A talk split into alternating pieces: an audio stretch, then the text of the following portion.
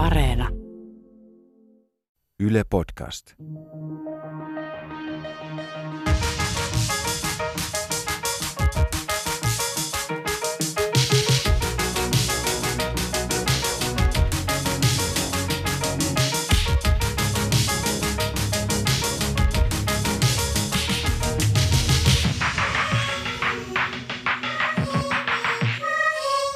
Mitä vielä, Ronja Salmi?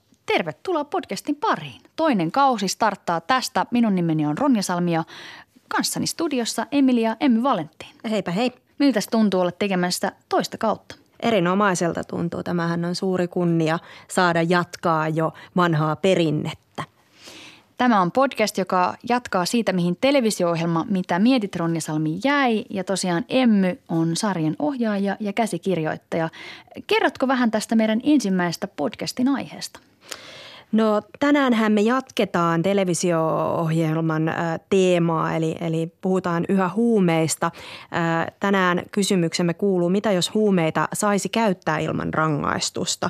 Aihettahan sivusimme jo televisio-ohjelmassa ja tänään perehdymme siihen vieraan kanssa vielä oikein – isolla kädellä. Niin, mitä se tarkoittaisi käytännössä, jos huumeiden käyttö olisikin laillista? Eli puhutaan tällaista termistä kuin dekriminalisaatio. Se on vähän haastava. Ää, avataan sitä tässä vielä vähän myöhemmin. Vieraana päihdetutkija Tuukka Tammi Terveyden ja hyvinvoinnin laitokselta. Tervetuloa. Kiitos.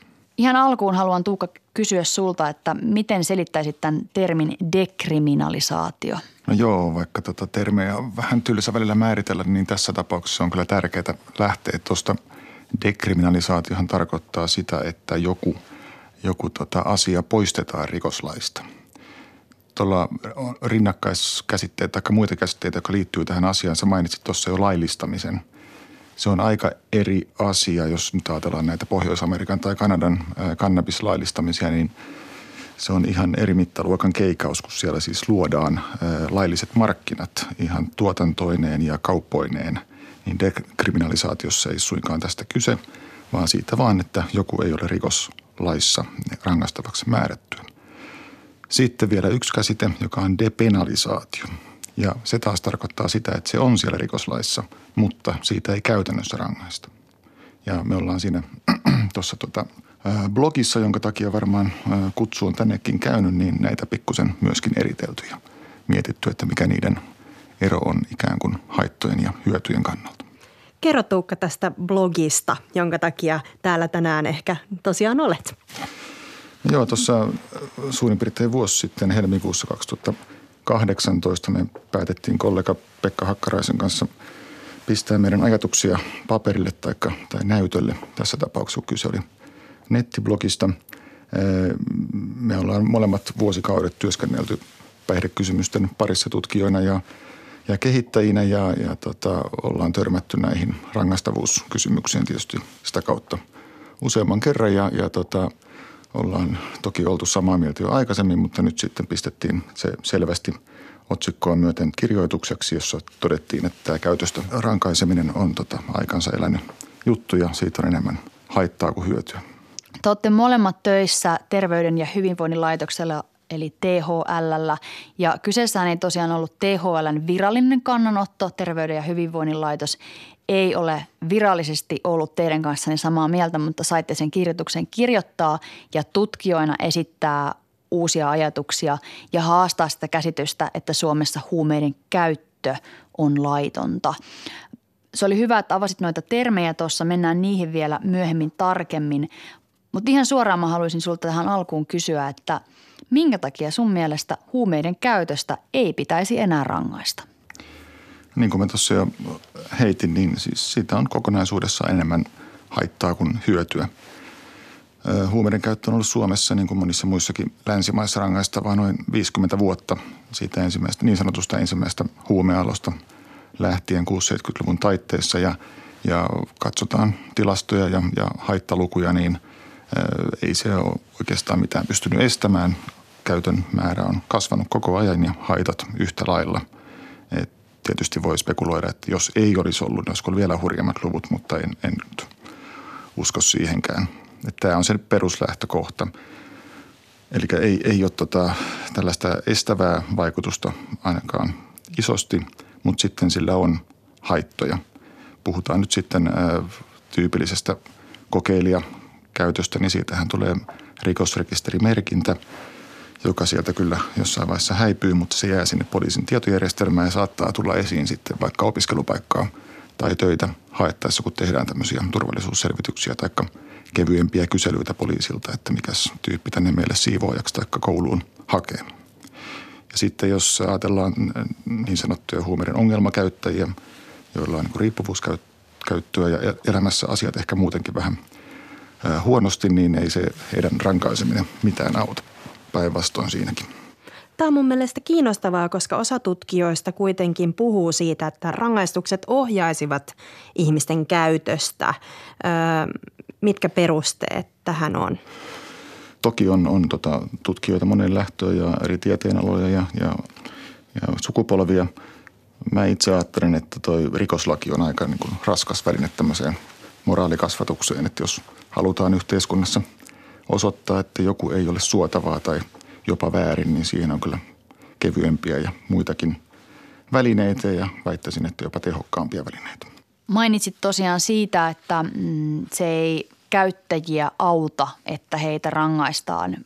Satunnaiskäyttäjälle pahimmassa tapauksessa voi käydä niin, että kokeilee vaikka ensi kerran jotain huumausainetta, jää siitä kiinni, saa siitä rangaistuksen ja leimautuu periaatteessa loppuelämäkseen sit siellä virallisissa papereissa huumeiden käyttäjäksi ja rikolliseksi. Ja sitten ihminen, jolla on vaikka addiktio, huumeongelma, niin sen päälle, että hän taistelee sen riippuvuuden kanssa, niin hän on vielä rikollinenkin yhteiskunnan silmissä. Niin ainakin mun arkijärkeen kuulostaa aika raskaalta taakalta. Kyllä ja eihän se merkintä toki siellä ikuisesti säily, mutta vuosikausia kuitenkin ja varsinkin kun puhutaan nuorista ihmisistä, jotka on ikään kuin siinä aikuisuuden kynnyksellä, niin ne saattaa olla just ratkaisevia vuosia sen tota kannalta, että mihin ohjautuu tai ei ohjaudu.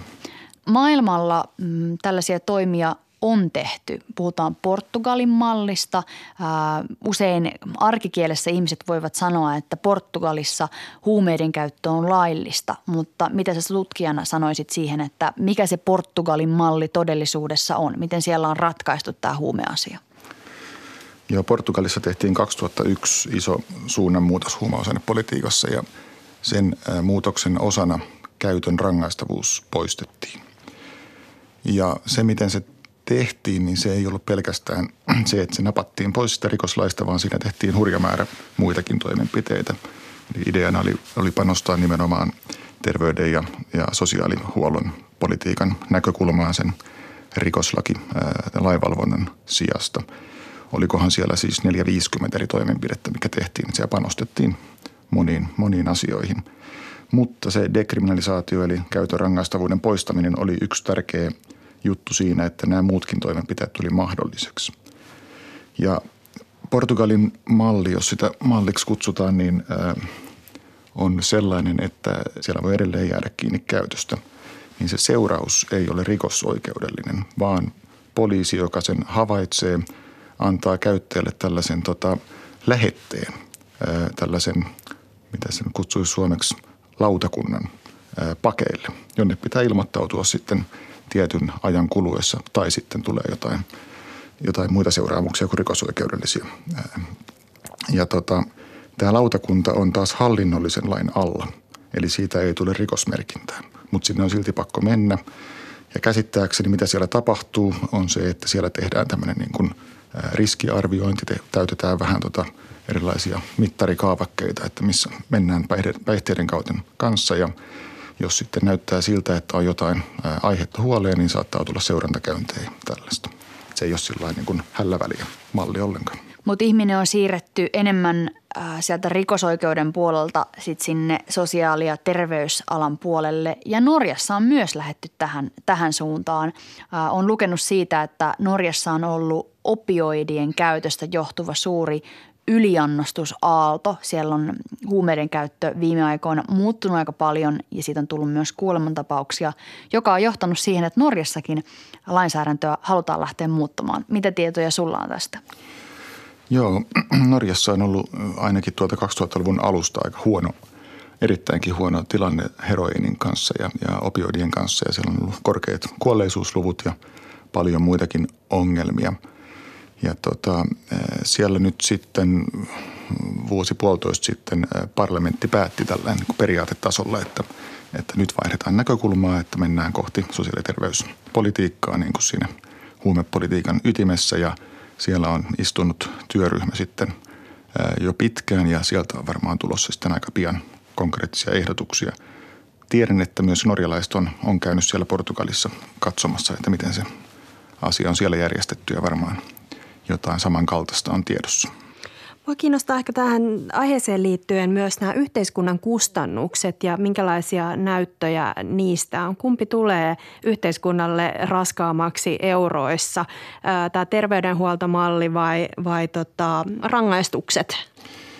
No nykytiedolla tota ei kyllä oikein uskalla sanoa ja ne on niin, niin tota eri, eri niin kuin hallinnon aloilla ja molemmissa tämän huumeasian ikään kuin hoito – tapahtuu myöskin muun työn niin kuin yhteydessä, ettei ole sellaista niin kuin erillistä ää, huumepoliisia, joka, joka niitä käyttäjiä jahtaisi, vaan se tulee tyypillisesti ilmi jossain muun, muun tota, ää, linkkautuneena muuhun. Ja sama pätee terveydenhuoltoon ja sosiaalihuoltoon, että se, että miten se, se olisi todella monimutkainen operaatio laskea se, että paljonko siellä tapahtuu, mutta kyllä kansainvälisesti kun on, on jotain arvioita eri toimenpiteiden niin kustannuksista, niin kyllä se laivalvonta on ollut siellä – huomattavasti niin kuin isoin pala kakkua.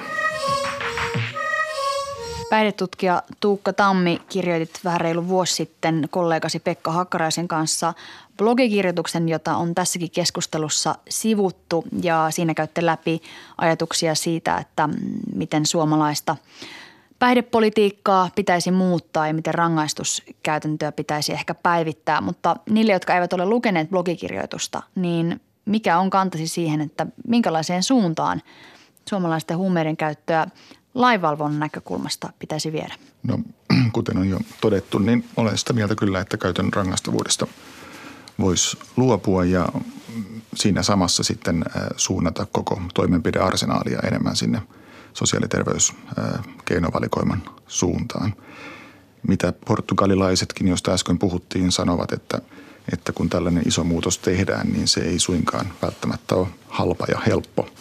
Että siinä tota, pitää sitten miettiä se niin kuin tuen järjestelmä ja hoidon avun järjestelmä ja ennaltaehkäisy vähän uudelleen siinä yhteydessä. Mutta toisaalta tiedetään sellaista maissa, jossa käytön rangaistavuudesta on luovuttu ilman mitään suurimpia panostuksia sitten tota, – sen yhteydessä, niin ei sielläkään mitään kummasta tapahtunut. Ei se käyttö siitä mitenkään käsiin räjähdä, joka saattaisi olla eri asiasta, jos oikeasti laillistettaisiin, mutta siihen ei ole nyt pyrkimässä tai ei ole semmoista ehdotettukaan. Niin, tämä termi laillistaminen on termi, jota helposti arkipuheessa heitetään, että mitä jos huumeiden käyttö olisi laillista Suomessa, mutta sehän tarkoittaisi vielä sitä, että huumeita saisi myydä, valmistaa, jaella, miten tahtoo. Se olisi liiketoimintaa siinä, missä kaikki muukin, mutta sitä et ilmeisesti ole kannattamassa. En ole kannattamassa sitä, että ja sekin on tapahtunut maailmalla, missä on tapahtunut pelkästään kannabiksen osalta eikä muiden huumausaineiden osalta – se on tietysti ymmärrettävää, että puhutaan myöskin käytön laillistamisesta, koska se, jos se poistetaan rikoslaista, niin se ei ole laitonta. Niin tavallaan se on laillista, mutta varsinainen laillistaminen tarkoittaa sitä, että koko kuvio, siis koko vaikkapa kannabis hyödykkeenä otetaan niin kuin normaalien markkinoiden piiriin ja sitten ruvetaan sääntelemään jollain tapaa siihen. Luodaan se regulaatiojärjestelmä. Miksi et kannata sitä, että huumeiden valmistus, myynti ja käyttö olisi laillista? Se on tietysti kaksipiippunen juttu, että siinä, että pelkästään käytön rangaistavuus poistetaan, niin siinä jätetään kuitenkin huumeet isosti rikollismarkkinoille ja rikollis, ammattimaiselle rikollisuudelle. Mutta toisaalta olisin vähintäänkin varovainen tässä laillistamisasiassa sen takia, että me tiedetään kyllä, että mitä helposti tapahtuu markkinoilla, kun markkinavoimat pääsee tota vaikuttamaan kulutustottumuksiin tupakasta tai alkoholista – erityisesti. Mutta nyt on tietysti hyvin mielenkiintoista seurata, mitä tapahtuu Kanadassa ja tietyissä Yhdysvaltain osavaltioissa, kun siellä on vähän eri malleilla lähdetty siihen kannabiksen laillistamiseen. Kanadassa aika tiukasti vähän samaa henkeen kuin Suomessa tai Pohjoismaissa tupakka- ja alkoholipolitiikassa. Et siellä melkein kaikki muu on kiellettyä, paitsi, paitsi sitten semmoinen hyvin rajoitettu myyminen ja, ja käyttäminen sitten vain tietyissä paikoissa ja niin poispäin. Markkinointi, kaikki tällainen myynnin edistäminen on kiellettyä, mutta saa nähdä, pystyvätkö pitämään sen kurissa, että kyllä siellä on kaupalliset intressit kovat myöskin. Kun aiheesta puhutaan, niin, niin usein äh, törmätään myös tähän porttiteoria keskusteluun. Mitä itse ajattelet siitä, että voidaanko kaikkia huumeita niputtaa? Niin huumausaineethan ei ole mikään farmakologinen kategoria, vaan juridinen kategoria. Että se on aikanaan päätetty, että tietyt aineet otetaan YK-sopimusjärjestelmän piiriin ja sinne niitä sitten listataan lisää, eikä niillä välttämättä keskenään molekyylinä paljon tekemistä muuta, paitsi että ne on psykoaktiivisia. Tota, porttiteoriasta nyt sillä tarkoittaa perinteisesti sitä, että ikään kuin kemiallisesti yksi aine, miedompi aine on portti vahvempaan aineeseen, niin se nyt on osoitettu jo aikaan sitten pätemättömäksi – mutta porttiteorialla voidaan tietysti ajatella tämmöistä niin sosio- sosiaalisempaa tai psykologisempaa porttia. Sosiaalista voi olla vaikkapa se, että jos samat eri aineet on samoilla kauppiailla, niin kyllähän se niin kuin luo sen sosiaalisen portin sinne muihinkin aineisiin. Tai psykologisesti, jos ihmisen, niin kuin, ihmisen mieli on kovin päihdeorientoitunut, niin siinä on sitten portteja tietysti eteenpäin aineesta toiseen. Meidän peruskysymys, tai meidän kysymys tänään on, että mitä jos huumeita saisi Suomessa käyttää ilman rangaistusta? Mitä ajattelet? Mitä tapahtuisi? Mä en usko, että tapahtuisi mitään kovin radikaalia. Mutta kuten sanoin, niin jos tällainen muutos tehtäisiin, niin se pitäisi käyttää hyväksi tämä momentum ikään kuin – koska se, että joku ei ole rikoslain alaista, se mahdollistaa niin puheeksi otossa ja varhaisessa puuttumisessa ja ylipäätään niin kuin uskalluksessa mennä hakemaan apua ja tukea ja arvioimaan omaa päihteiden käyttöönsä ihan eri tavalla kuin jos se on rikolliseksi luokiteltua toimintaa, jolloin se mieluummin pidetään salassa monestakin syystä. Tarkoitat siis sitä, että jos tästä rangaistuskäytöstä luovuttaisi, niin samaan aikaan olisi kannattavaa laittaa panostuksia vaikka sinne sosiaalipuolelle tai terveyspuolelle, että sitten saataisiin maksimaalinen hyöty siitä, että nyt kun ihmiset voivat vapaasti asiasta puhua, niin voitaisiin myös sitten auttaa niitä, jotka tarvitsevat jälppiä asian kanssa. Kyllä, jos viitataan, taas palataan siihen Portugalin malliin, josta äsken puhuttiin, niin siellähän se tosiaan systeemi on se, että, että kun käytöstä kuitenkin voi sielläkin ikään kuin jäädä kiinni, mutta se ei ole rikoslain alainen se seuraamus, mutta siellä on pakko mennä sitten tietyin ehdoin tämmöisen lautakunnan eteen ja siitä on suora väylä aina sitten apuun ja tukeen. Kyllähän nytkin nykysysteemissä, missä vaikkapa nuori kärähtää kannabiksen käytöstä, niin ö, saattaa olla, että ikään kuin yritetään ohjata hoitoon tai, tai jotain tukea tarjota, mutta ei se ole jostain syystä tai monestakaan syystä onnistunut. Nämä hoitoon ohjausluvut on todella vaatimattomia, mitä nykysysteemissä poliisin kautta tapahtuu. Minkälaista tehostamista siinä sun mielestä pitäisi tehdä?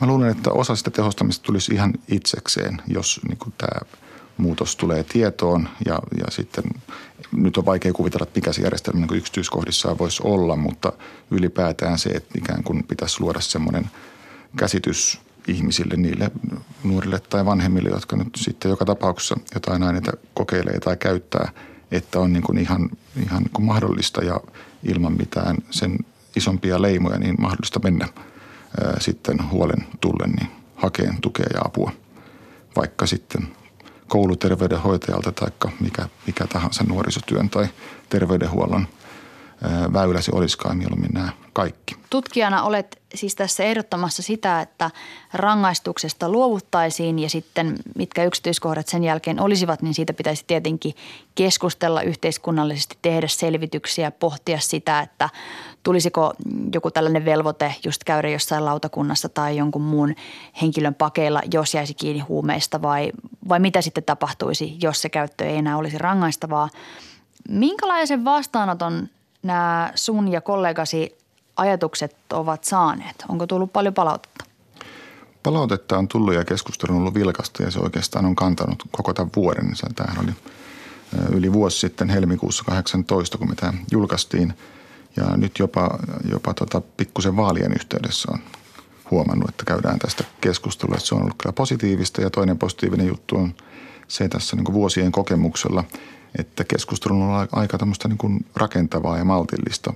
Ei ole oikein ollut semmoista änkyräpuhetta juurikaan, että se on takavuosilta kyllä tutumpaa, mutta ehkä jotain on tapahtunut siinäkin, että mikä on tota ihmisten ja päättäjien ja muiden ymmärrys. Jotta tämä sun kaavailema muutos voisi tapahtua, jotta Suomessa huumeiden käytön rangaistavuudesta luovuttaisiin, niin se vaatii tietenkin poliittista halua ja, ja tekoja sitten päättäjiltä. Mm, mikä sun varovainen ennustus sille on, että onko tämä mitenkään todennäköistä, että näin voisi käydä? En kyllä ainakaan rupea ennustamaan aikatauluja, että kyllä nyt sanotaan, että tämmöinen hidas tendenssi on – kohti jotain, jotain toimenpiteitä, jotka pikkusen muuttaa 50 vuotta vanhaa tota, kuviota rangaistavuuden suhteen, mutta Suomi on ehkä vähän kanssa semmoinen seurailija tässä asiassa, että riippuu aika paljon mitä muissa maissa tapahtuu ja etenkin Euroopassa ja nyt vaikka sitten Pohjoismaissa, kuten Norjassa, että kyllä Suomi on aina ollut sillä tapaa varovainen yhteiskunta, että se katsoo vähän ensin muiden kokemuksia. Telkkariohjelman yhtenä tavoitteena meillä on ollut ylipäätään avata sitä, että minkälaista huumeiden käyttö mahdollisesti on. Usein kun ihmiset puhuu huumeiden käytöstä, niin nipottaa satunnaiset käyttäjät, kannabiksen pössyttelijät ja piikittäjät sen samaan nippuun ja sitten vaan puhutaan narkomaaneista. Ja on sellainen kuva, että sen narkomaanisana jotenkin määrittää sitä koko ihmistä ja huumeiden käyttö ajaa kaikkia hänen päivänsä asioita.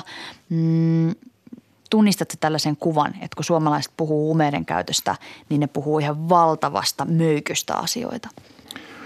No tunnistan toki ja tunnistan niin senkin äh, ongelmallisen jutun, että tämä kaksijakoisuus ilmenee siis tämmöinen kevyt, kevyt hauska pössyttely, viihdekäyttö, jossa ei ole ongelmia ja sitten joku tämmöinen äh, stereotyyppinen ihmisraunio narkomaani, niin – Toki varmaan molempia niin kuin, arkkityyppejä on, mutta siinä on välillä myöskin semmoista tota, välimaastoa, niin kuin tiedetään muistakin vastaavista elämänalueista, vaikkapa alkoholin käytöstä, niin kyllä siinä on niitä niin kuin suurkuluttajia riskirajoilla olevia ja sen lisäksi, että on näitä perinteisiä puistojen rapajuoppoja ja sitten näitä viiniharrastajia.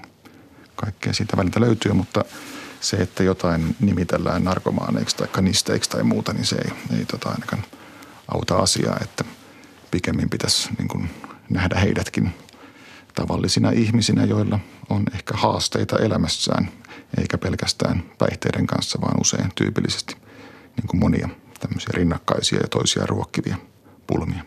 Jos ajatellaan hypoteettisesti, että huumausaineet laillistettaisiin, niin voisiko ajatella, että löytyisi käyttäjäryhmä, joka voisi kohtuu käyttää näitä huumausaineita ilman minkäänlaisia seurauksia? No tuossa nyt lähdettiin sitten koko kategorialla liikkeelle, että kaikki mahdolliset huumeet. En usko, että niin kuin sitä tapahtuu koskaan, että kaikki ne laillistetaan samalla tapaa, vaikka, kuten vaikkapa kannabis on laillistettu nyt jossain päin Pohjois-Amerikkaa ja vähän muuallakin. Siellä on kuitenkin erilaisia aineryhmiä ja hyvin paljon riippuvuutta aiheuttavia aineryhmiä, kuten opioidit kuuluisampana, niistä sitten heroiini, jotka on siis laillisia aineita lääketieteen piirissä. Nehän on todella tärkeä kipu, kipulääkeryhmä ja koko ajan käyttää niitä paljonkin, mutta niillä on sitten tämä väärinkäyttö niin kuin mahdollisuus, jonka takia niitä pitääkin rajoittaa voimakkaasti. Mutta sitten tavallaan välimaasto on sitten jossain päin maailmaa tällaisiakin esimerkkejä vaikka näiden opioidien osalta, että kun on todettu, että on, on ihmisiä, jotka ei yksinkertaisesti pääse – niistä enää eroon, eikä heille toimi oikein korvaavatkaan lääkkeet, niin on, on tämmöisiäkin malleja, että annetaan sitten ihan laillisesti vaikkapa heroiinia, niin kuin, jotta ihminen pysyy toimintakykyisenä niin kuin julkisen vallan toimesta. Hmm, aivan. Mm, jos nyt kuulijat jäävät tätä asiaa pohdiskelemaan ja ehkä omalta tasoltaan sitten miettimään sitä, että minkälaista voisi olla tulevaisuuden suomalainen päihdepolitiikka, niin onko sulla antaa jotain ajatuksia tähän loppuun? No päihdepolitiikka sisältää myöskin alkoholia ja ehkä joidenkin mielestä tupakankin. Ehkä nyt jätetään ne sivuun. Tämä avaa ihan muuten uuden keskustelun, mutta kyllä mä sitä mieltä vankasti sekä työnantajani edustajana että, että muutenkin, että kyllä meidän pitäisi ottaa huumausaineen politiikan keskiöön ihan, ihan kunnolla terveys- ja hyvinvointinäkökulma sen sijaan, että meillä on rinnakkain ikään kuin tasa-arvoisia näkökulmia, rikosnäkökulman ja, ja muiden suhteen, niin pitäisi ainakin kokeilla muutamia vuosia, jos ei pidempäänkin, että mitä se tuottaisi, kun ruvetaan miettimään ensisijaisesti terveyttä ja hyvinvointia. Hmm. Kyllä. Mitä mieltä olet? Pitäisikö huumausaineita kategorisoida tarkemmin? No, en tiedä kuinka pitkälle niitä voi kategorisoida ainakaan niin kuin ton politiikan tai sääntelyn näkökulmasta, mutta se nyt on tietysti ikään kuin ilmiselvää, kun nyt kannabista ollaan laillistettu useissa paikoissa, että on vähemmän ongelmallisia aineita ja ongelmallisempia aineita. Ja sitten jos pystytään toteamaan jostain aineesta tai aineryhmästä, että, että tämän aineen ihan tämmöinen laillinen markkinamalli ei tuota liikaa haittoja, niin ehkä sitten niin, mutta kyllä sitten siellä on suurin osa ainakin näistä perinteistä huumausaineista, joiden kanssa pitää olla aika varovainen tämän niin kuin markkinalogiikan suhteen. Se, että Norjassa lähti pyörät pyörimään ja huumelainsäädäntö laitettiin niin sanotusti uuteen uskoon tai sitä lähdettiin kyseenalaistamaan, niin se lähti liikkeelle siitä, että maassa tapahtui tosi paljon vakavia asioita liittyen huumeiden käyttöön. Opioiden käyttö räjähti, tuli paljon yliannostuksia ja kuolemia tästä johtuen. Mm, tutkijan näkökulmasta sä tiedät, miten suomalaiset suurin piirtein tällä hetkellä huumeita käyttää. Onko ennustettavissa jotain sellaista muutosta huumeiden käytössä, joka sitten taas osaltaan voisi Suomessa vaikuttaa siihen, että miten me politiikkaa tehdään? No suomalainen huumetilanne on ollut aika tasainen viime vuodet ja ehkä vuosikymmenetkin. Koko ajan on tullut pikkusen kasvua, mutta ei mitään dramaattisia keikauksia. Meillähän on kyllä niin kuin korkean tason haitat. Meillä on ihan kansainvälisesti verratenkin paljon huumekuolemia ja muita haittoja – mutta se, että meillä on esimerkiksi melkein 200 huumekuolemaa vuodessa, niin se on ihmeellisen vähän herättänyt keskustelua.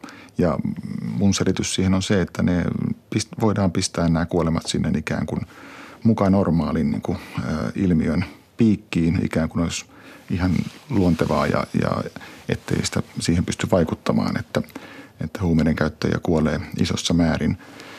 Tuossa viittasit Norjaan, niin se mikä siellä on vaikuttanut – osaltaan tuohon politiikan muutokseen on se, että nämä rajuimmat haitat eli kuolemat on saanut tämmöiset julkiset kasvot. Siellä erään poliitikon läheinen ihminen, joka oli ihan tämmöinen pärjäävä, pärjäävä ja julkinen kasvo, niin kuoli yliannostukseen ja tämä oli yksi tekijä ja voi olla ikävä kyllä, että mekin tarvitaan tämmöinen niin kuin kasvo näille haitoille.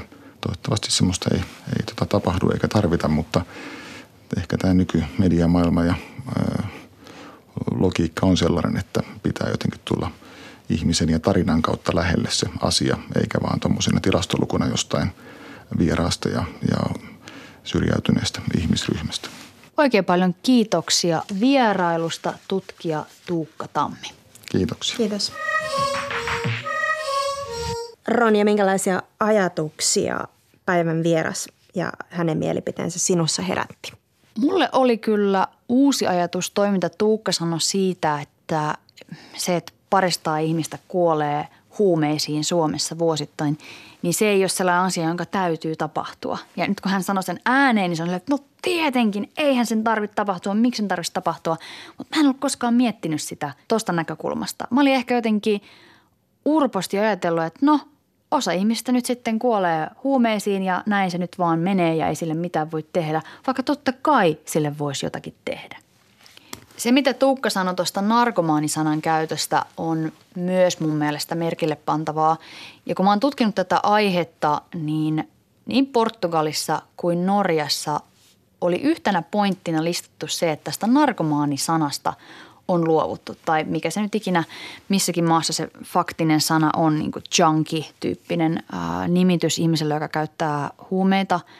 Sen takia, että se on tosi leimaava jos sä sanot ihmisestä, että hän on narkomaani, narkkari, niin sitten tulee helposti sellainen vaikutelma, että hän ei ole mitään muuta kuin se asia. Ja siihen liittyy tosi paljon mielikuvia, että minkälainen ihminen on narkomaani tai narkkari. Ja sen sijaan, että puhuttaisiin tällä leimaavalla sanalla, niin Norjassa ja Portugalissa puheentapaa muutettiin ja lähdettiin puhumaan ihmisistä, joilla on huumeiden käytön ongelma. Et sen sijaan, että se ihminen olisi vain se yksi asia, niin hän on ihminen, jolla on ongelma ja sitä ongelmaa halutaan hoitaa. Häntä halutaan auttaa. Hänet halutaan siirtää pois sieltä rikollisuuden polulta sinne terveyden puolelle, jossa hän voi saada siihen ongelmansa apua. Joo, mä oon ihan, ihan samaa mieltä asioista. Tämä on hyvin kiinnostava kysymys. Lisäksi mä mietin sitä, että minkälainen todellinen hyöty on tällä hetkellä valistustyöllä, jota harjoitetaan liittyen päihdepolitiikkaan nuorten keskuudessa. Miten sitä mahdollisesti voitaisiin tehostaa? Voitaisiinko sillä ennaltaehkäistä kuolemia? Tämä oli erittäin kiinnostava avaus, mitä vielä Ronisalmi podcastin toiselle kaudelle. Vähän ajatuksia teille kuulijoille siitä, että millä tavalla ehkä suomalaista politiikkaa pitäisi muuttaa. Pitäisikö meidän käydä isompi yhteiskunnallinen keskustelu huumeista, ihmisistä, jotka käyttää huumeita. Miten me voitaisiin auttaa heitä sen sijaan, että me tuomitaan heidän toimintansa. Ensi viikolla uusi aihe. Minä ja Emmy olemme silloinkin studiossa. Kuullaan silloin. Kuullaan.